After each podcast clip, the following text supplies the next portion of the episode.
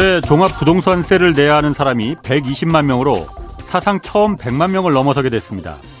뭐 지난해까지 집값이 워낙 많이 올랐으니까 종부세 대상자도 당연히 늘어난 것이고 뭐 지금은 또 집값이 내려가고 있으니 내년엔 다시 줄어들 겁니다. 어제 용산 대통령실은 이 종부세를 깎아주는 법안이 국회를 통과했으면 10만 명 이상 종부세를 내지 않을 수도 있었는데 이 민주당의 반대로 무산됐다고 밝혔습니다. 종부세 대상 기준이 주택 공시가로 11억 원 정도 하니까 전 국민의 2% 정도가 해당됩니다. 그런데 이 정책을 결정하는 정부 고위 공직자들의 종부세 해당 비율은 이거보다 훨씬 더 높습니다. 공직자 재산 공개 자료에 따르면 어, 정부 차관급 이상 고위 공직자의 66%가 66%가 종부세 대상자입니다. 대통령실도 고위 고위 공직자 14명 가운데 11명이 종부세 대상자였습니다. 뭐 세금 깎아준다는데 이거 싫어할 사람 없고 내가 낼 세금 이거 한 푼이라도 줄어들 수 있다면은 뭐 방법을 찾는 게 당연할지도 모릅니다. 그렇지만 지금 정부가 세금을 깎아주고 또 지원해줘야 할 사람들이 정말 누구일지 한번 잘 생각해 보시기 바랍니다.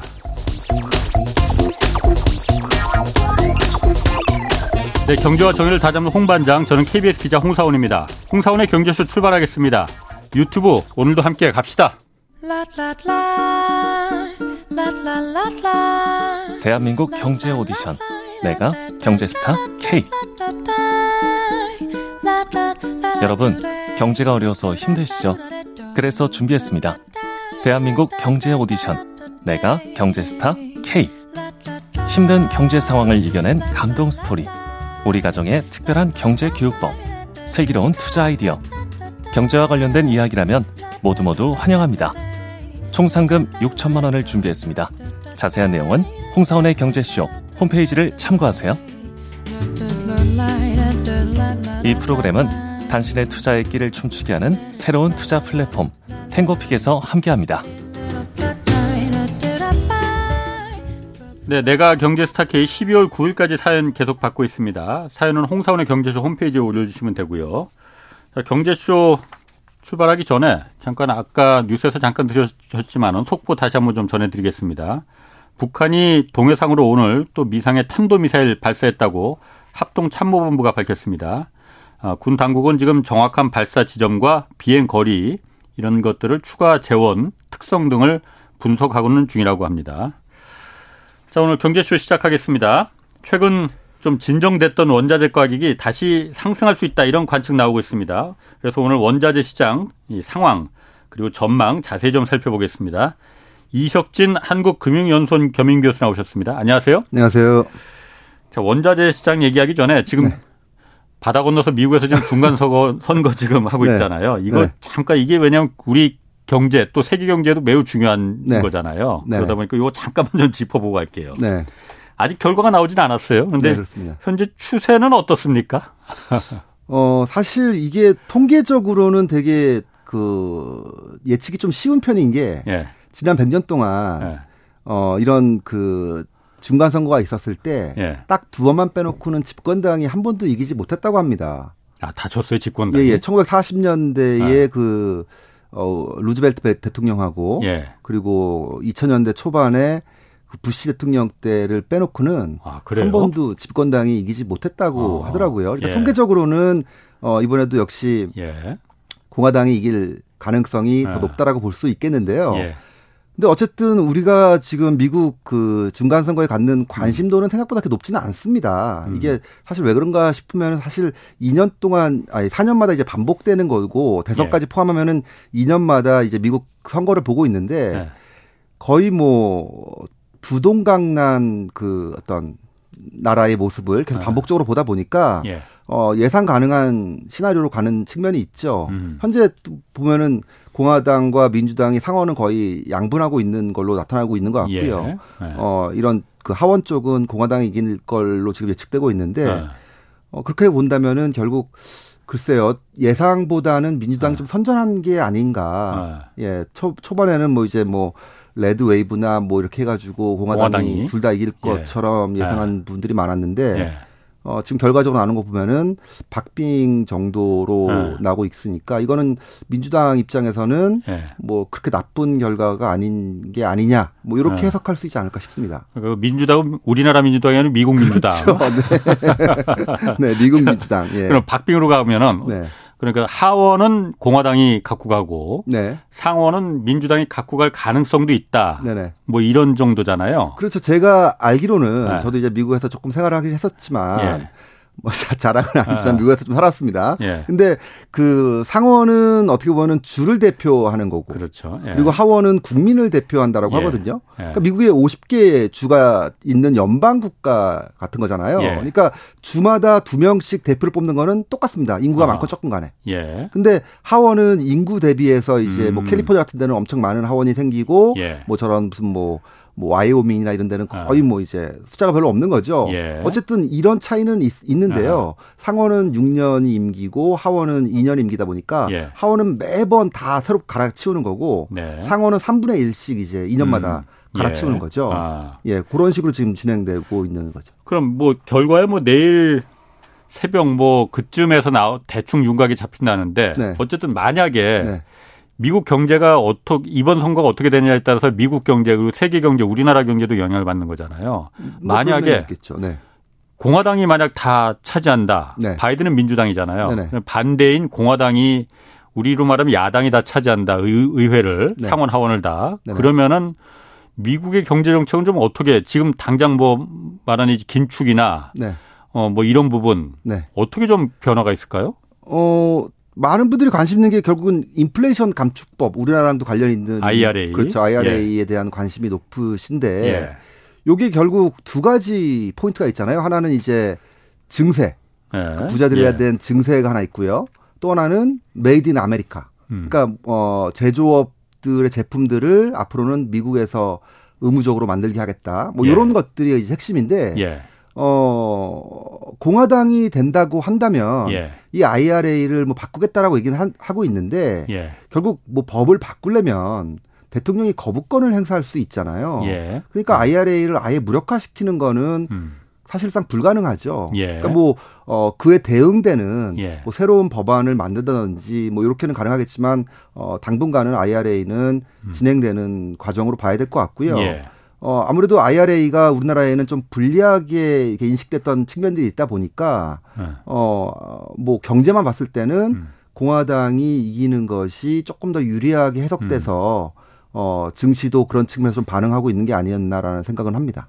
바이든이 어쨌든 지금 그 정부 재정을 많이 투입해서 장기적으로 한 10년에 걸쳐서 많이 투입해서 네. 어, 다시 미국을 부흥시키자 이거잖아요. 네. 그런데 그 돈 너무 많이 쓴다고 공화당이 계속 반대해서 네. 돈 조금씩 그 계속 브레이크를 거는 거잖아요. 그렇죠. 그럼 만약에 공화당이 네. 상하원을 다 장악하면은 바이든의 그 어떤 그 재정을 통한 그 부양책 이게 좀 많이 브레이크가 걸릴 거 아니에요. 네, 그렇습니다. 그렇게 되면은 돈 많이 안쓸그 돈을 정부가 이제 많이 못 쓰게 되면은 네. 어 긴축이나 아니 그러니까 물가 인상이나 이런 부분이 네. 유동성이 줄어들 테니까 네. 자연적으로 좀 줄어드는 거 아닌가. 네. 물론 그럼 경기가 어떻게 될지는 모르겠어요. 네네. 뭐 양면이니까는. 네. 그런 면에서는 그러면은 어 물가 인상이나 이런 부분이 좀 어, 괜찮아질 호전될 가능성 그런 건 기대해 볼 수 있는 겁니까? 어, 지금 그런 부분들에 대한 기대감들이 반영돼서 예. 예. 달러가 일정 부분 좀 후퇴하고 있고 예. 어 전반적으로 시장 분위기가 좋아지는 것은 맞는데요. 예. 어떤 정부나 일단은 파퓰리즘이 들어가 있기 때문에 예. 어떤 식으로든 간에 좀 그 정부를 장악하는 이제 집권당 입장에서는 예. 좀 돈을 쓰고 싶어 할 수밖에 없고요. 예. 반대로 이제 야당 입장에서는 그걸 좀 브레이크 걸고 싶어 하는 거는 당연하겠죠. 예, 예. 근데 예. 그걸 또 입장을 바꿔놓고 다시 음. 또 이제 공화당이 만약에 나중에 대선에서 이기게 된다면은 또 똑같은 정책이 나올 거예요. 그러니까 제 말씀은 음. 뭐냐면은 지금 시장에서 가장 중요한 포인트가 지금 하원 이 상하원 관련된 이 중간 선거의 결과 예. 이것들이 실제 지금 더 큰 그림에서 어, 금융시장과 자산시장에 미칠 영향력이 예. 단기적으로 클 것이냐. 아. 그러니까 그런 기대감은 원래 있었던 거고, 예. 어, 실제로 어떻게 보면은 시장에서는 반등이 나와야 될 시점과 겹쳐져서 예. 이것이 오히 뭐라 그럴까요? 이 상, 이 그 중간선거 결과가 되게 경제에 중요하게 음. 영향을 미치는 것처럼 해석될 수도 있는데 예. 사실은 그 반대일 수도 있습니다. 그러니까 원래 시장이 아. 지금 약세장 랠리에 들어서고 있는 상황에서 예. 이러한 그 시장과 그 투자자들의 기대감이 반영되면서 예. 마치 이 공화당이 이렇게 시장을 장악하게 되면은 어, 물가가 잡히고 어. 인플레이션이 사라지고 예. 어, 달러가 약세로 가고 이렇게 되는 것이냐라고 이제 또 해석할 수가 있는데 음, 예. 그거는 제가 볼 때 인과관계가 좀 바뀐 게 예, 바뀐 게 아닐까라는 아. 생각을 해요. 명확하지 아. 않습니다. 그렇군요. 네. 그럴 수도 있겠네. 그러니까 사람들이 기대하는 게 이런 그 요인에 의해서 동인에 의해서 더 크게 증폭될 수 있다. 그렇죠. 그렇게 해석될 그렇죠. 시장은 어, 떤 결과에 아. 대해서 어떤 식으로든지 해석을 내놔야 되는데 예. 그 해석은 음, 뭔가 본인에게 유리하게 해석할 수도 있고 음. 또는 시장의 어떤 상황에 따라서 해석할 수도 있는데 지금은 그런 해석이 제일 무난한 해석이 되는 거죠. 그런데 그게 정답이라고 얘기할 수는 없는 거죠. 한 가지만 더. 어쨌든 그 미국이 지금 중국의 그 패권 경쟁 굉장히 치열하잖아요. 네. 트럼프 때보다 오히려 지금 더 치열한 것 같아요. 좀 나아질 줄 알았었는데. 네. 그러면은 이것도 그러면 예를 들어서 의회가 공화당이 다 장악하면은 네. 어, 중국과의 패권 경쟁은 어떻게 더 치열해질 것으로 보입니까? 왜냐면 우리가 중간에 끼어 있어서 매우 지금 이거 관심 많거든요. 네. 어. 그 부분에 있어서는 되게 어떻게 보면 확률 높게 말씀드릴 수 있는 게 예. 트럼프가 대통령이었던 시대나 예. 바이든이 대통령이었던 시대나 예. 변하지 않는 거는 중국에 대한 미국의 견제가 예. 전혀 줄어들지 않고 음. 있다는 거죠. 예. 어, 트럼프 시대 때도 어, 상당히 어떻게 보면 우선순위 정책이 그 중국 견제였고요. 예. 지금 바이든 정부 역시 똑같습니다. 음. 그런 측면에서 보면은 어 어떤 선거 결과와는 아무 상관없이 중국에 대한 압박 수준은 음 유지되거나 더 예. 커질 가능성이 있다라고 보여지고요. 예. 이번 선거를 보면서 또 하나 느낀 점은 어 미국이 되게 그 트럼프에 대한 어떤 위력과 함께 예. 한계를 여실히 느끼게 하고 있다라는 생각을 들었어요. 그러니까 이게 무슨 아. 얘기냐면은 어 공화당의 예비 선거에서는 거의 트럼프 지지자들이 압승을 했거든요. 예. 그러니까 아. 공화당 내에서 트럼프의 아. 아. 어떤 위상은 점점 강화되는. 예. 그러니까 트럼프가 대통령이 나올 수 있는 환경이 아주 아. 많이 만들어진 거죠. 예. 반면에 지금 이 하원 상하원 전체 결과를 놓고, 놓고 봤을 때는 트럼프가 잘 나갈수록 오히려 반대층의 결집이 더 심해지면서 음. 예. 결과적으로 공화당이 이길 것처럼 보였던 게 이 박빙으로 가는 것도 예. 트럼프에 대한 음. 이 반감이 또 여전히 크지 않나. 네. 그러니까 이 트럼프의 음. 그 어떤 능력과 한계가 여실히 보여주고 있는 또 하나의 선거가 아닌가. 그렇군요. 생각이 듭니다. 어제 전병서 중국경제금융연구소 소장 나왔을 때는 아, 공화당이 만약 다 쓸어간다면은 네. 바이든이 아, 아직 굉장히 힘이 빠질 거 아니에요. 그러니까는 뭐 물론 이건 전명서 소장의 네. 분석입니다. 네. 이 추론입니다. 네. 그 미국 대통령이 힘이 약해지면 오히려 2년 뒤 대선을 준비하기 위해서라도 더 강하게 중국을 압박할 것이다. 왜냐하면 네. 미국 사람들이 중국에 대해서 그렇게 절, 전체적으로 네. 호감 있지 않거든요. 그렇죠. 혐, 어. 혐중에 가깝죠. 아, 네. 그러다 보니까는 더 강하게 압박을 할 것이다. 오히려 지금보다도. 그래서 우리나라 입장도 어, 더 곤란해질 가능성, 중간에 더 끼, 게 되니까 선택을 강요받게 되니까 그럴 네. 가능성도 있다라고 분석을 했었는데 뭐 그건 한번 좀 지켜보시죠. 네. 그렇죠. 근데 어쨌든 간에 우리 입장에서는 예. 자유무역하고 보호무역에서의 끼리끼리 어떤 모임이라고 본다면은 예. 그 끼리끼리 보호무역에서 우리가 들어가는 게 유리한 것이냐 음. 아니면 전체가 다 자유무역이 유리한 것이냐라고 봤을 때는 예. WTO 체제에서 지금은 이제 신보호무역주로 바뀌는 거잖아요. 예, 예. 그렇게 봤을 때는 큰 그림에서 봤을 아. 때는 우리는 그래도 자유무역이 유리한 국가라는 생각은 해요. 네네. 예, 그래서 그렇죠. 미국이 우리는 당연히 그렇죠. 그렇죠. 그래서 미국이 어. 계속 중국을 압박하는 예. 이런 분위기가 지속되면 될수록 예. 한국에는 득보다는 실이 크다고 봐야 되는 게 합리적이지 않을까 싶습니다. 뭐 그래서 하여튼 한국 정부가 알아서 잘 좀 그 판단을 하고 연구를 해서 좀 선택을 해야 되는데 그렇죠. 어려운 하여튼 입장에 놓여 있습니다. 예. 자 원래 하려던 원자재 좀 돌아보겠습니다. 네. 원자재 전문가시니까. 예. 원자재 가격 하여튼 석유니 뭐니 천연가스 무섭게 올라서는데 뭐 네. 곡물도 그렇고 뭐 구리도 그렇고 네. 현재는 좀 한풀 꺾인 거 아니에요? 그렇습니다. 예, 한풀 꺾였다고 봐야겠죠. 아. 근데 이제 한풀 꺾였다는 게 예. 그두 가지를 나눠서 생각해야 되는 게 예. 한풀 꺾였다는 게 이전의 제자리로 가, 간다는 것이냐 에헤. 아니면은 한풀 꺾였지만 이전의 레벨보다는 한층 더 높은 레벨로 이제 업그레이드 되는 어, 것이냐 예. 그러니까 새로운 new normal로 가는 것이냐라고 예. 봤을 때는 어 후자에 가깝죠. 후자에. 그러니까 new normal 그러니까 어, 어. 한풀 꺾이긴 했지만 예. 이전 레벨보다는 훨씬 높은 수준으로 오랫동안 유지될 가능성이 높다고 음, 봐야 될 겁니다. 예전에 그 싸, 쌌던 그 원자재 가격 그 시절로는 다시 못 간다. 다시 못 간다라고 이렇게 말씀드리면 완전히 뭐랄까 어. 너무 확신에 확실에 찬 얘기 같고요. 예. 당분간은 예. 오랜 기간 예. 그 가격은 보기 어려울 것이다. 음. 네. 뭐 그래도 일단 꺾이기만 했어도 네. 좀 그래도 다행인데 네. 이게 그럼 다시 그럼 그 올해 초처럼 네. 다시 막 폭등하고 막 그럴 가능성은 없는 거예요? 시장에선 그럴 가능성을 높게 보고 있지는 않은데요. 예. 이게 저는 음 일종의 좀 낙관론이 많다라고 생각은 해요. 예. 그러니까 이게 어 불확실성 측면에서 보면은 예. 우리가 1년 동안 봤던 이 경험들에서 가장 핵심은 물가를 잡기 위해서 금리를 올려왔다는 거잖아요. 그렇죠. 그렇죠. 아, 아, 근데 물가를 잡기 위해서 금리를 올리기 위해 올린다는 얘기는 뭘 포기하는 거냐? 성장을 포기하는 거거든요. 그렇죠. 경기를 박살내자는 거죠. 그렇죠. 근데 예. 통계적으로 이 리서치한 걸 보면은 예.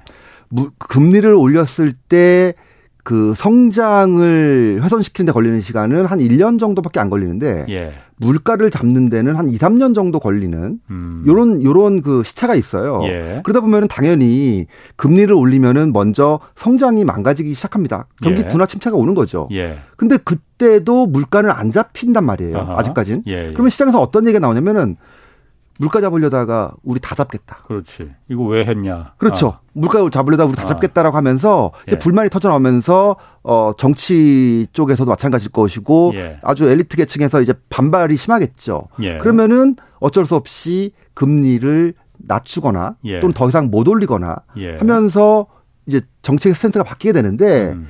사실 이게 위험한 거예요. 원래는 물가를 잡기 위해서는 더 버텼어야 되는데 예. 그렇게 되지 못하고 중간에 포기하게 되면은 예. 어 당장은 당장은 어 사람들 입장에서는 즐거워 보일 수도 있겠지만 음. 오히려 물가 인플레이션은 잡기가 점점 더 힘들어지는 그러니까 일시적으로 잡았던 것 같지만 다시 2차로 인플레이션이 발생할 수가 있다는 겁니다. 이게 70년대에도 1차 오일 쇼크하고 2차 오일 쇼크하고 비슷해요. 그 당시에도 1970년대 그랬죠. 그렇죠. 그때도 네. 어 1차 오일 쇼크 나왔을 때 인플레이션이 어 벌어졌다가 예. 한풀 꺾였습니다.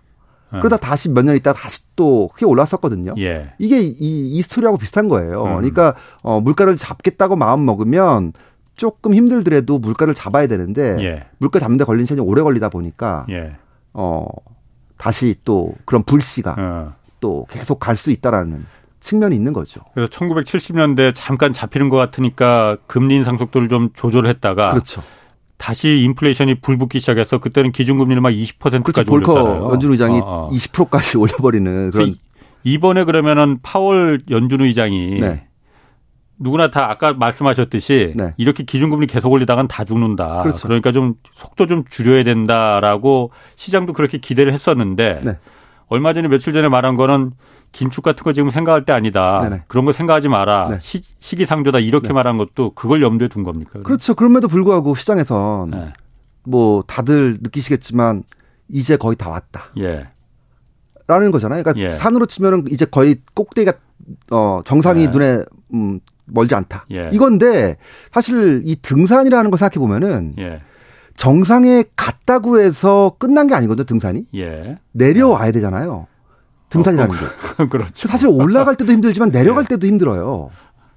그렇죠? 올라가는 게 훨씬 더 힘들긴 하지. 그래서. 네, 그래도 근데 사실 예. 그 등산객들 보면은 사고는 예. 내려올 때 합니다. 아 그래요? 보통 어, 예. 어. 긴장이 풀려가지고. 아 그렇죠. 막걸리도 한잔 하니까. 그렇죠. 예. 그러니까 사실 이 금리 인상이라는 게 예. 등산으로 생각하면은 올라가는 것만 생각하시는데 예. 내려가는 것도 금리 인상이에요. 아. 그러니까 지금 금리 인상이 이제 뭐 올해 연말이나 내년 초에 마무리가 되면은 예. 그 뒤로는 계속 예. 유지가 되는 거잖아요. 예. 근데 시장에서는 이걸 마치 예. 내려가는 걸로 지금 너무 낙관적으로 생각하는 게 아닌가. 아. 그, 그, 그런 생각을 하다 보면은 저는, 아, 이게 시장이 되게 마치 상상 임시처럼 예. 임시 다 끝나고 애 낳고 벌써 이미 다, 어, 산후조리 음. 끝난 게, 것처럼 생각하는 게 아닌가. 음. 너무 앞서가는 게 아닌가. 아직, 어, 금리 인상의 효과는, 예. 어, 이제 초기 단계인데, 예. 이런 이런 생각들이 들고요. 이런 것들에서 후퇴 가지고 만약에 연준이 어, 시장 참여자들의 소원을 들어주면서 예. 금리를 낮추거나 또는 조기 종료한다거나 이렇게 되면은 어, 인플레이션의 불씨 네. 남아 있을 수밖에 없다고 생각합니다. 그러니까 그 긴축을 늦추지 않고 계속 할 거면 한다는 입장이면은 네. 그 원자재 가격은 그래서 네. 다시 폭등할 가능성이 남아 있는 겁니까 그러면은? 어 당장은 아니지만 예. 앞서 말씀드렸듯이 이 불씨가 있기 때문에 예. 결국 이렇게 다시 금리를 낮추곤 한다면은 그러면 소비가 가능성이 그렇죠. 소비가 죽지 않을 거고 아. 돈이 더 풀리는 효과가 생기는 거기 때문에 예. 결과적으로는 다시 2차 원자재 음. 사이클이 만들어질 수 있는 가능성이 배제할 수 없다는 거죠. 아. 그러면은 그 말은 왜냐하면 이번 인플레 시, 어쨌든 시작이 지금도 그런지는 모르겠지만 지금은 사실은 수요가 폭발해서 막 인플레가 물가가 오르는 것 같긴 한데 처음에 시작은 어쨌든 원자재 공급이 좀 부족되고 생산 공급망 부족이 원인이 돼서 인플레가 시작됐다 했잖아요. 네. 그두 번째 버전이 시작될 수 있다는 거죠. 그러니까 지금 그렇죠. 여기서 그렇죠. 그러니까 지금 어뭐뭐 뭐 이제 그 음. 방송 시청자들을 위해서 약간 좀 더 다시 한번 말씀드리면은 예. 인플레이션하는 게 초기에는 이제 좋은 인플레이션을 시작하잖아요. 예. 소위 리플레이션이라 가지고 수요견인 인플레이션부터 시작해가지고 예. 사려는 사람이 많아지니까 그렇죠. 그렇죠. 아. 돈이 많이 풀리는 시기죠. 아. 아. 그리고 나서 이제 소득과 소비가 이제 커지기 시작하면은 그 다음부터는 이제 공급 충격 인플레이션, 아닌 비용 상승 인플레이션이 발생하면서 예. 공급망이 교란되고 생산이 어 감소하고 하는 이, 이 나쁜 인플레이션 단계로 진입하게 되고요. 예. 마지막에는 소위 임금 상승 인플레이션까지 가게 되면 이게 스태그플레이션에 가까워지는 거거든요. 예. 이런 단계까지 지금 진행된 건데 음. 요거 이제 해결되면은 다시 이제 우리는 음. 어 일반적인 경기 침체 recession으로 갈 거라고 생각하는 건데 예. 요거를 다시 빠꾸시키면은 다시 또 이제 음. 리플레이션, 인플레이션 과정으로 다시 음. 한번 반복된다라는 거거든요. 음. 그러니까 이런 이런 것들의 가능성을 어 염두에 둬야 된다는 거고요. 그러니까 지금 저는 개인적으로는 예. 어, 물론 이제 많은 분들이 또 동의하지 않겠지만 이 금리 인상의 효과가 예. 좀더 시장의 어떤 통화량을 줄여야 된다고 생각을 해요. 예. 그러니까 지금 인플레이션이 왜 잘 안 잡히냐라고 생각한다면은 이런 생각하셨는지 모르겠지만 지금 미국 연준이 그 팬데믹 이후에 예. 풀어낸 돈만 한 4조 달러 이상이거든요. 그렇죠. 예. 근데 작년 말 올해 초부터 해가지고 줄인 게 예. 줄인 게 한 1조 달러 정도예요. 음, 푼 거는 4조고 줄인 거는 1조다. 예. 그러니까 한 3조 달러 정도가 아직까지는 팬데믹 이전과 비, 교해가지고 늘어나 있는 상태거든요. 예. 그러니까 우리가 인플레이션은 언제 어디서나 결국 통화의 문제라는 얘기를 하지 않습니까? 예. 그러니까 결국 이렇게 통화량을 줄인다고 줄였는데도 아직도 음. 한참 많이 남아 있다면 결국 시장의 어떤 소비 심리라든지 음. 이런 투자자들의 공포는 커지지 않습니다. 음. 여전히 살 수 있고 여전히 뭐 할 수 있는 것들이 많기 때문에 이런 상황에서는 실제로 그 인플레이션이 음. 빨리 잡히기 어렵습니다. 그래서 앞으로도 통화량은 더 줄어들 가능성이 네. 높다고 네. 봐야겠죠. 자, 인플레 얘기는 이제 뭐 고 오늘 네. 주제는 이제 원자재니까 네네. 석유부터 한번 좀 볼게요. 네. 석유 원유 가격은 좀 어, 지금은 80달러 좀 아래로 그 내려갔죠 좀. 아니요, 지금은 다시 아, 또 올라가지고. 다시 또 올라갔어요. 예, WTI 기준으로 한 88, 9달러, 브레트 아. 기준으로 한 94, 5달러 이 정도 네. 하고 있습니다. 지금 그 석유 수출국 기구 오페크 플러스에서 하루에 200만 배럴 이제 대규모 감산 이달부터 시작하겠다는 거잖아요. 네, 그렇죠. 10월 초에 발표했었고요. 네. 네. 그러면은 이게 뭐 역대급으로 줄인다는 건데 네. 그럼 석유값이 음. 지금 말씀하신 대로 88달러 뭐 이 정도가 아니고 훨씬 더 오를 가능성이 있는 거 아닙니까? 그렇게 줄이면? 어, 이게 되게 뭐랄까 불확실성이 너무 많은 게요. 예. 이 석유 시장, 원유 시장은 지금 예. 온갖 그 불확실성이 넘쳐납니다. 예. 어, 공급 측면에서 보면은 이 기존의 오펙이 줄이겠다라는 뉴스가 있고요. 예.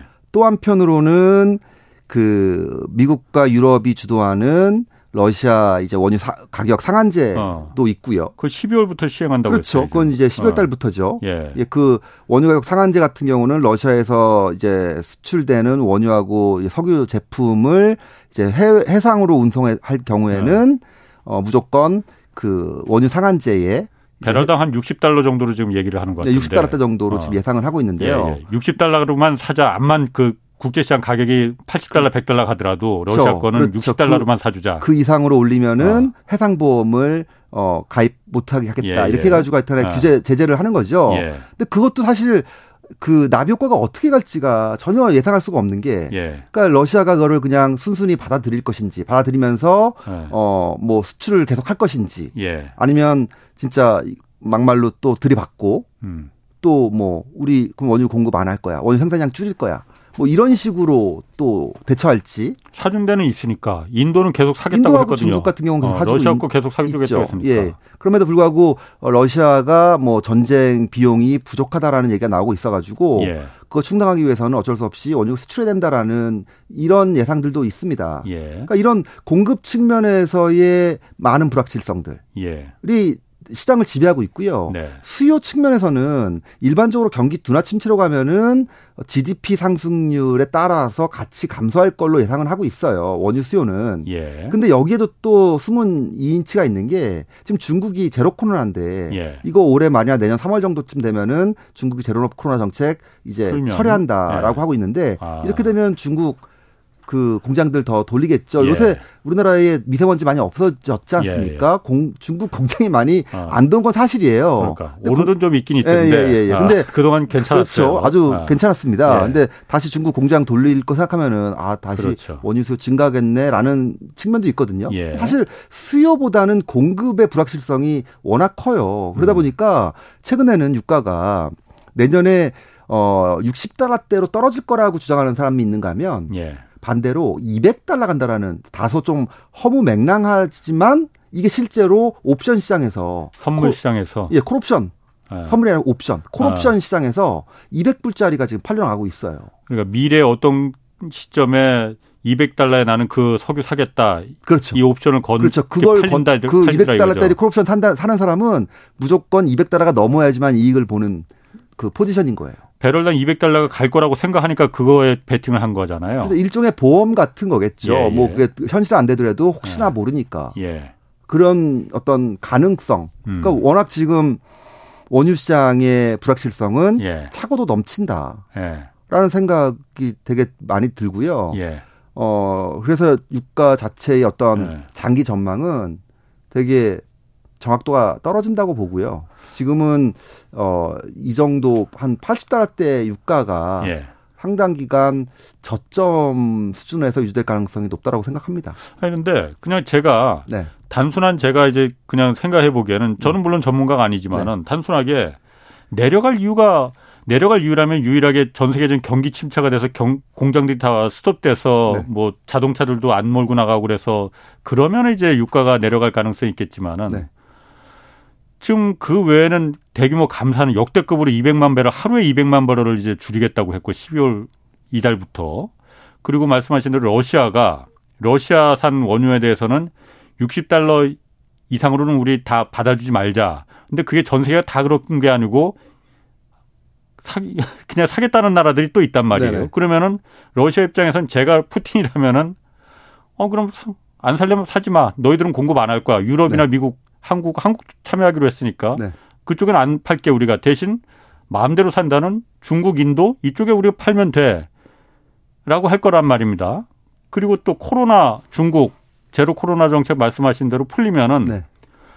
중국 공장들 이제 그때부터 이제 계속 돌아갈 거고 그러면은 원유가가 아까 60달러보다는 저는 200달러까지는 좀 과하지만은 네. 더 올라갈 요인밖에 없는 거 아닌가 훨씬 네. 더 많은 거 아닌가 그런 생각 들거든요. 그러니까 그렇습니다. 지금 뭐 우리 기자님 말씀하셨던 대로 원유 상승론으로 생각한다면은 그런 요인들이 예. 되게 뭐랄까 무게가 크게 느껴지는 거고요. 예. 또 원유 하락론자 입장에서는 예. 어 전쟁이 멀지 않았다. 전, 아, 전쟁 끝나는 네, 게? 전쟁 끝나는 게 멀지 않았다. 아, 예. 그러니까 전쟁이 끝나면은 또 이게 또 갑자기 또 원유 시장에 어, 메커니즘이 아. 턱 바뀔 수가 있거든요. 예. 그러니까 정상화된다는 거죠. 그렇게 되면은 결국엔 경기 침체가 온전히 남기 때문에 음. 어, 유가는 떨어지는 것이 아. 어, 피할 수 없다라는 거예요. 전쟁이 끝나면 그렇죠. 그리고 예. 사실 경기 둔화 침체에 절대 자유로울 수 없는 게 2008년 글로벌 금융위 이후에 경기 침체 때도 유가가 예. 150달러에서 30달러까지 떨어졌던 적이 있고요. 아하. 어, 2000년대 그 닷컴 버블 시기 때도 유가는 예. 되게 낮게 유지됐었거든요. 예. 그러니까 뭐 그런 점들을 또 음. 주장하는 분들도 여전히 있고요. 예. 또 만약에 또 공화당이 이런 상하원을 장악하게 된다면은 공화당이 전통적으로 이 에너지 전통 에너지 시장을 되게 중시했기 때문에 예. 어 에너지 기업들의 어떤 투자 지출 이런 것들을 더 음. 서포트해 주면서 예. 어 미국의 에너지 생산을 더 늘릴 가능성도 있다든지 예. 뭐 이런 여인들도 있어요. 그러니까 예. 이 상승론자들과 하락론자들이 어 부닥치고 있는 상황인데 예. 그래서 저는 이 원유 시장 지금 전망이 어렵다는 게 음. 온전히 이 수요 공급과 경기 부분만 반영해서 유가를 예상한다면은 좀 리저너블하게 갈 수 있겠는데 예. 지금은 온통 정치적인 사건들, 음. 온통 어 경제적 관점에서 예상하기 어려운 것들이다 보니까 그만큼 변동성은 높고 음, 음 예상은 좀 어려운 그런 좀 불확실한 국면이에요. 그래서 저도 음. 속 시원히 말씀드리고 싶지만 지금 아니, 예, 뭐 예, 예, 원유 시장은 네. 어, 여전히 불확실한 네. 구름 속에 들어가 있다. 이게 사실 석유를 생산하는 국가들에 사실 달린 거잖아요. 네. 뭐 대체 그 가장 대표적으로 중동 국가들입니다. 네 이게 그런데 석유가 네. 원자 중에서 가장 정치적인 자산이다. 이런 얘기 그 이 교수님 항상 하시잖아요. 네. 가장 정치적인 자산이다. 네. 뭐 언뜻 이해는 그 무슨 말인지 이해는 네. 그 이미지는 들어오는데 네네. 왜 그렇습니까? 음, 그러니까 어떤 한두 나라의 어떤 결정으로 인해서 예. 그 그나 그 한두 나라 결정에 의해서 그 가격에 영향력을 미칠 수 있는 가장 큰 자산이 바로 저는 원유라고 생각하는데요. 예. 기본적으로 지금 그 러시아가 전쟁을 결정할 수 있게 된 배경을 생각해 보면은 저는 예. 전쟁을 한다는 게 예. 가장 중요한 두 가지가 필요하다고 생각해요. 하나는 돈, 예. 또 하나는 그 군사력. 예. 이지 않습니까? 예. 근데 그 군사력의 또 핵심은 뭐냐? 에너지예요. 예. 군사력이라는 게 뭐예요? 하늘을 제, 그 지배하기 위해서는 계속 비행기를 띄워야 되고, 예. 바다를 지배하기 위해서도 계속 배를 띄워야 되고, 예. 땅에서는 탱크 계속 굴려야 되고, 음. 이게 다 전부 다 에너지거든요. 그러니까 에너지하고 돈이 확보되지 않으면은 어, 할 수 없는 게 전쟁이지 않습니까? 예. 그러니까 러시아가 이렇게 그런 것들을 확보할 수 있었기 때문에 전쟁에 예. 뛰어들었던 거고 예. 그런 측면에서 보면은 정말 이 에너지야말로 예.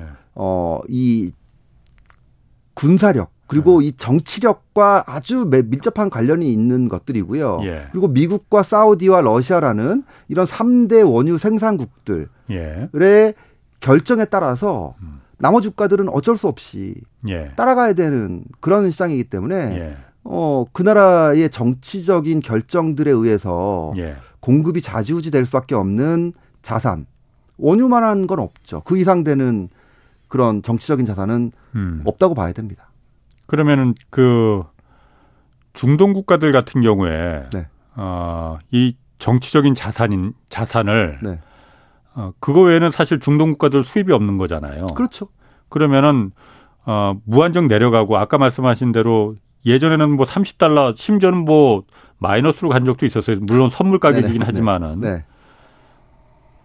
그렇게 가는 걸 이 중동 국가들이 어, 이 석유를 갖고 있는 나라들이 앞으로는 허용할 가능성이 없는 거 아니 없는 거 아니에요? 음, 현재로서는 예. 확률이 되게 낮죠. 현재로서는 그 기자님 말씀대로 예. 이 정치적 자산을 어떻게 자기에게 유리하게 어. 활용할 것인가 고민하는 단계고 예. 실제로 그게 유리하게 작용하면서 최근에 이제 사우디의 이런 영향력이라든지 어. 협상력이 높아진 측면도 예. 같이 연관돼서 볼 수가 있겠죠. 예, 예. 그래서 아까도 말씀드렸듯이 이게 유가가 잡힌 게 잡힌 게 아니라고 보는 게 3, 40달러 하던 유가가 100, 20, 30달러까지 갔던 거잖아요. 그러게. 그리고 지금 예. 8, 90달러를 내려왔단 말입니다. 예. 근데 이게 다시 뭐 60, 3, 40 갈 것이냐 예. 못 가죠. 예.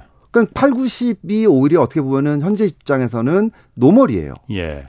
그러면은 사실 어 인플레이션 측면에서 보면은 미국이 왜 유가에 이렇게 목을 메고 있느냐. 음. 미국 소비자 심리가 제일 유사하게 움직이는 게 유가예요. 예. 그러니까 미국 소비 심리를 좌지우지하는 게 유가고 예. 유가가 떨어지 올라가면은 소비 예. 심리가 예. 망가지거든요. 소비 심리 망가지면은 정치적인 지지도에 엄청난 타격이 생깁니다. 예. 그러니까 미국이 이, 이 유가 잡으려고 사우디에 가서도 어.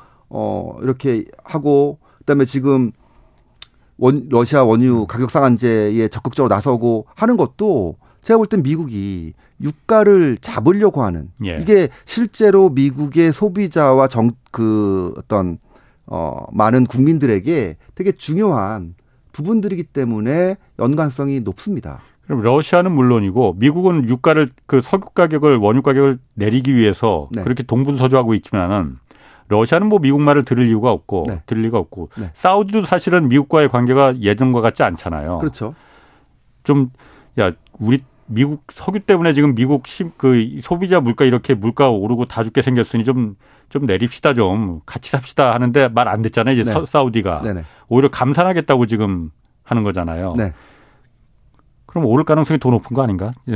어, 그러니까 지금 예. 전반적인 수준 자체가 예. 떨어지더라도 이전처럼 돌아가지는 아, 않을 거라는 그 시절로 지금이 뉴노멀이다. 그렇죠. 아. 예, 뭐 고적 그 정도로 봐야 되는 게 정상일 것 같고요. 예. 미국은 이런 것들이 다 안 통하는 부분들이 있기 때문에 예.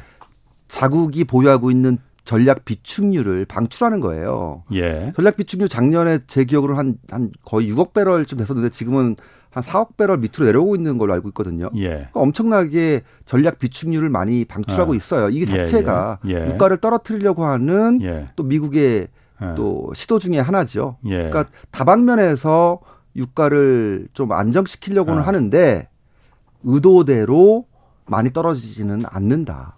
지금 기자님 말씀대로 아, 아. 이런 여러 가지 공급 측면에서 어 갈등을 겪고 있는 국가들이 미국의 의도대로 움직이지 않는다라는 네. 게 지금 이 상대적으로 높은 고유가의 배경이죠. 제가 만약 중동 국가라 하더라 입장이라 하더라도 사우디아라비아라고 하더라도 네. 지금 화석연료의 시대가 점점 정으로진다고 하는데 네. 그나마 갖고 있는 게 화석연료밖에 없는 나라 입장에서는 이걸 최대한 그 이 가치를 값을 높게 불러야만이 우리가 그나마 몇 년 더, 몇십 년 더 버틸 수 있겠구나 이런 생각이 들 것 같아요. 그럼요. 그건 뭐 아. 너무 당연한 이제 그 플레이인 거고 예. 사우디는 그래서 그 번 돈으로 예. 이렇게 일시적으로 크게 돈을 벌게 벌지 않습니까? 예. 그럼 그 돈으로 어, 새로운 이제 먹거리, 그러니까 음. 음. 지, 지금까지 사우디의 재정의 90% 이상을 원유에서 의존했다고 한다면 예. 뭔가 이제 새로운 길을 모색해야 되는 거죠. 예. 아랍에미리트처럼 관광 쪽으로 뭘 해본다든지 아니면은 뭐 다른 또 뭐 친환경 에너지를 예. 개발하는 것 한다든지 근데 그런 거 하려면 돈이 있어야 되는 거 아닙니까? 예. 그러니까 음. 돈을 이렇게 물 들어올 때 노조라고 음. 이럴 때 돈을 많이 비축해 놓으려고 음. 하는 건 또 어떻게 보면 너무 사우디 입장에선 당연하죠. 그 천연가스는 어떻습니까? 지금 유럽 천연가스 이제 날 추워지는데 네. 겨울 오는데 네. 유럽 천연가스 그 부족 문제는 그 요즘 좀뭐 그 기사가 뭐 잘 안 나오 안 나오는데 네. 좀 해결이 된 건지. 어, 해결됐다기보다는 단기적인 걱정거리는 넘어갔다 이건데요. 예. 어, 기본적으로 유럽이 이제 그, 그 가스를 많이 쓰는 게 겨울이거든요. 예. 겨울 난방 에너지용으로 예. 이제 많이 쓰다 보니까 예. 어, 탱크에다가 이제 가스를 비축을 해야 놔야 돼요. 저장을 해야 됩니다. 예. 근데 그 유럽의 가스 저장 목표치에 한 최근 뉴스 보면은 한 90% 이상 돌파했다고 하거든요.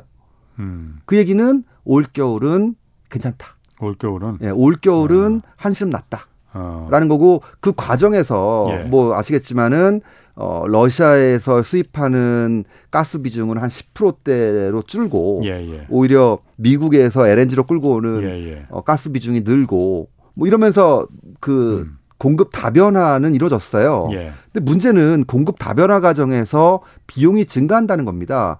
가스관을 통한 우리가 파이프라인 그렇죠. natural gas라고 하는데요. 예. 이 PNG는 비용이 쌉니다. 예. 근데 LNG는 liquefied natural gas라 그래가지고 LNG 배에다가 실어와야 돼요. 네. 대략적으로 뭐한 세배에서 다섯 배 이상 음. 차이가 나거든요. 예. 그러니까 어 당연히 그 비용이, 비용이 이제 예. 엄청나게 증가했겠죠. 예. 예. 이런 것들은 뭐 독일이나 프랑스나 영국 같은 정부들이 어, 보조금을 많이 투입을 해서 해결은 예. 하는데 예. 문제는 내년이죠.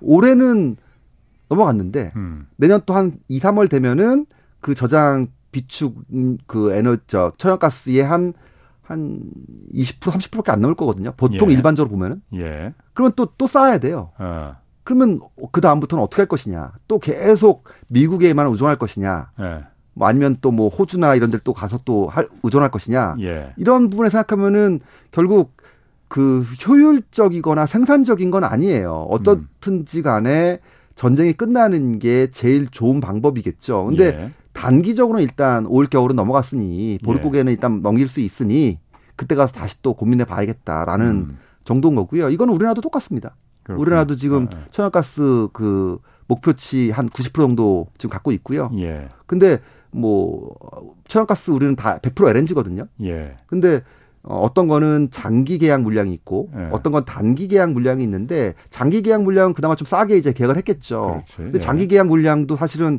되게 변동성이 높기 때문에 예. 어, 갑자기 또 물량이 부족해지면 단기로 스팟으로 LNG를 사와야 될 때가 있거든요. 그럼 비싸겠네. 그럼 비싸죠. 예. 그래서 예. 우리나라도 뭐 항상 하는 얘기가 어 기존에 이제 카타르나 뭐 오만, 음. 호주, 미국, 말레이시아 뭐 이런 데서 이제 천연가스를 계속 가져왔던 건데 이렇게 그 다변화시키는 측면에서는 어느 정도 성과가 있었지만 최근에는 유럽과의 경쟁 때문에 유럽이 예. 또 이제는 미국이나 호주 쪽에 가가지고 우리한테 또 천연가스 그 LNG 달라고 하는 거거든요. 예. 그러면 또 우리가 또 LNG를 못 받아올 수가 있는 거예요. 음. 더 비싸지는 거예요. 예. 결국 예. LNG가 어 제일 음. 뭐랄까 수혜를 받는 거죠. LNG 가격만 올라가는. 예. 한국의 뭐 천연가스 저기 저 가스공사라든지 예. 이런 쪽 예. 적자. 마치 한전이 어, 올해 뭐, 천 원 팔았더니 440원 잃었다. 손해봤다. 이런 예. 얘기 많이 나오고 있거든요. 예, 예. 뭐, 가스공사도 마찬가지겠죠. 맞습니다. 이거 결국에는 예. 지난달부터 가스 가격 올리게 되는 예. 배경이 됐던 음. 거고요. 그러면 좀 관점을 달리해서 그 원유나 천연가스나 이런 원자재, 아, 투자 있잖아요. 네. 원래 기관들이 투자하지 개인들도 이런 거 투자합니까? 어, 그럼요. 아, 개인들도 해요? 그럼요. 원유 같은, 원유나 어. 뭐 천연가스나 어, 금이나 이런 거는 어.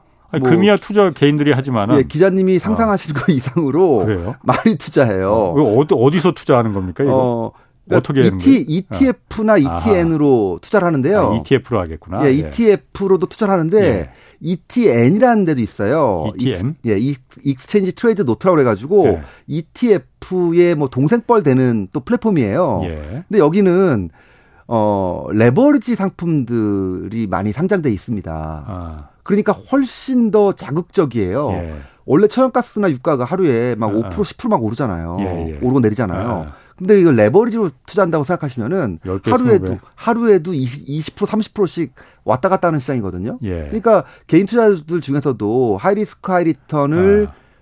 좀 즐기고 예. 그런 day trader들이 예. 엄청나게 활발하게 거래를 합니다. 그럼 이게 요즘 같은 이제 아까 원유만 해도 변동성이 굉장히 60달러도 될지 200달러도 될지 네. 모른다는 거잖아요. 네. 이 교수님 생각에는 네. 이 에너지 선물 투자 뭐 이 에너지 시장에 대한 네. 이 투자 이거는 좀 어떻게 보십니까? 저는 어 에너지 시장에 투자할 거면 지금 시기에는 예. 버핏처럼 투자하는 게 맞다 생각합니다. 버핏. 워렌 아, 버핏이요. 예, 어떻게 워렌 버핏은 예, 예. 작년부터 해서 뭘 계속 담고 있냐면요. 예. 원유 기업들을 담고 있어요. 기업? 예, 원유 아. 기업. 뭐 쉐브론이나 이런 예. 그 원유 기업들. 아. 뭐 옥시덴탈이라든지 뭐 이런 음. 기업들 더 큰 기업들이라고 한다면은 뭐 일반인들이 아시는 거는 엑슨모빌이라든지 예. 뭐 BP 뭐 이런 예. 기업들이 있는데요. 예. 이런 기업들에 지금 워렌 버핏이 많이 투자를 하고 있는데 실제 유가는 그 130불에서 8, 90불로 음. 떨어졌지만 예. 이 원유 기업들의 주가는 거의 고점 부근이에요. 예. 왜 그러냐면은 어 유가에 투자한다라는 것은 지금 그 현재 유가보다 오르냐 떨어지느냐. 예. 50대 50이잖아요, 확률은. 예. 근데 원유 기업은 이런 시기에 유가가 8, 90달러 이상만 계속 유지된다고 한다면은 예. 뭐덜 오르면 좋겠지만 더 오르지 않고 이 가격대에서만 유지가 되더라도 엄청난 이익을 음. 계속 발생시킬 수 있는 유가 수준이라는 거예요. 음. 그럼 당연히 기업 이익이 증가하고 배당을 많이 줄 수 있는 여건이 되기 때문에 예. 기업 주가가 오를 수밖에 없는 거고 예. 지금과 같이 상대적으로 다른 업종들이 안 좋을 때는 투자자들의 니즈가 상대적으로 모멘텀이 예. 좋은 쪽으로 움직이기 때문에 예. 원유 기업 쪽으로 또 많이 움직이거든요. 그래서 음. 이런 시기에는 예. 어, 원유에 직접 투자하는 것보다는 음. 원유 기업에 투자하는 게 더 좋은 투자 방법이다. 아. 라는 생각을 합니다. 그리고 요즘 또 각국 이제 그 중앙은행들이 네. 금, 네. 금값이 사실 굉장히 좀 내려갔었잖아요. 네네. 금 사재기에 나섰다고 하는데 네. 그 왜 그런 거예요? 그건 뭐 주기적으로 나오는 얘기인데요. 어. 사실 중앙은행이 금을 이제 외환 보유고의 일환으로서 갖고 있는 거는 예. 역사가 오래됐습니다. 그렇지. 예, 예. 그렇죠. 그러니까 예. 외환 보유고에서 달러를 갖고 있을 것이냐, 예. 유로를 갖고 있을 것이냐, 금을 갖고 있을 것이냐 이거는 각국 중앙은행의 선택이에요. 예. 한국도 한 100톤 갖고 있습니다. 한국은행도. 아하. 근데 제일 많이 갖고 있는 거는 미국이고 한 8천 한 100톤, 200톤 갖고 예, 있고요. 근데 이거는 각국의 어떤 그 외환 보유고의 정책 어떻게 분산시킬 음. 것이냐의 정책에 따라서 바뀌는 건데요.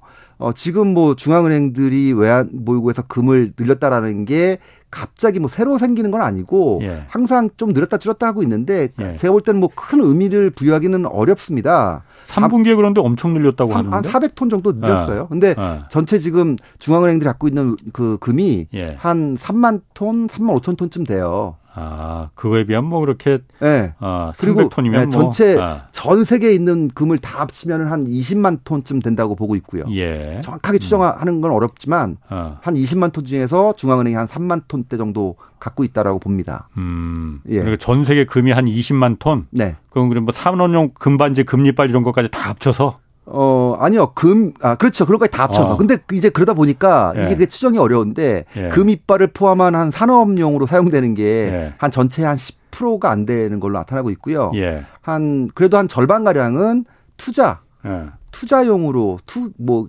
음. ETF도 있겠지만 예, 골드 코인도 있을 거고 골드 바도 있을 거고 이런 쪽으로 더 많이 어, 수요가 있고요. 어, 한 가지 더 덧붙이자면은 얼마 전에 이제 그 기사 중에서 뭐 금 투자 했더니 올해 시, 실패했다. 예, 그래서 뭐, 예. 뭐 부부싸움했다. 뭐 이런 얘기가 나온 적이 있었거든요. 우리나라 신문 기사 중에서. 예. 어, 되게 가짜 기사에 가깝습니다. 아, 금값 많이 내려갔잖아요. 그래도. 그런데 그거는 예. 그거는 달러 기준이잖아요. 아, 그, 아. 근데 사실 뭐 우리는 이제 금을 원화로 샀을 건데 예. 뭐 달러로 샀어도 상관은 없겠습니다만 예, 원화로 바꿨을 때 기준을 생각해 보면은 금은 한 지금 연초 대비해서 한 뭐한 뭐 한 6, 7% 예. 정도 떨어진 건데 달러는 한 15% 20% 그렇죠. 올랐지 않습니까? 예, 예. 그래서 올해 어 금을 사신 분들 중에 실패했다고 가면은 예. 그건 거짓말에 가깝죠. 아.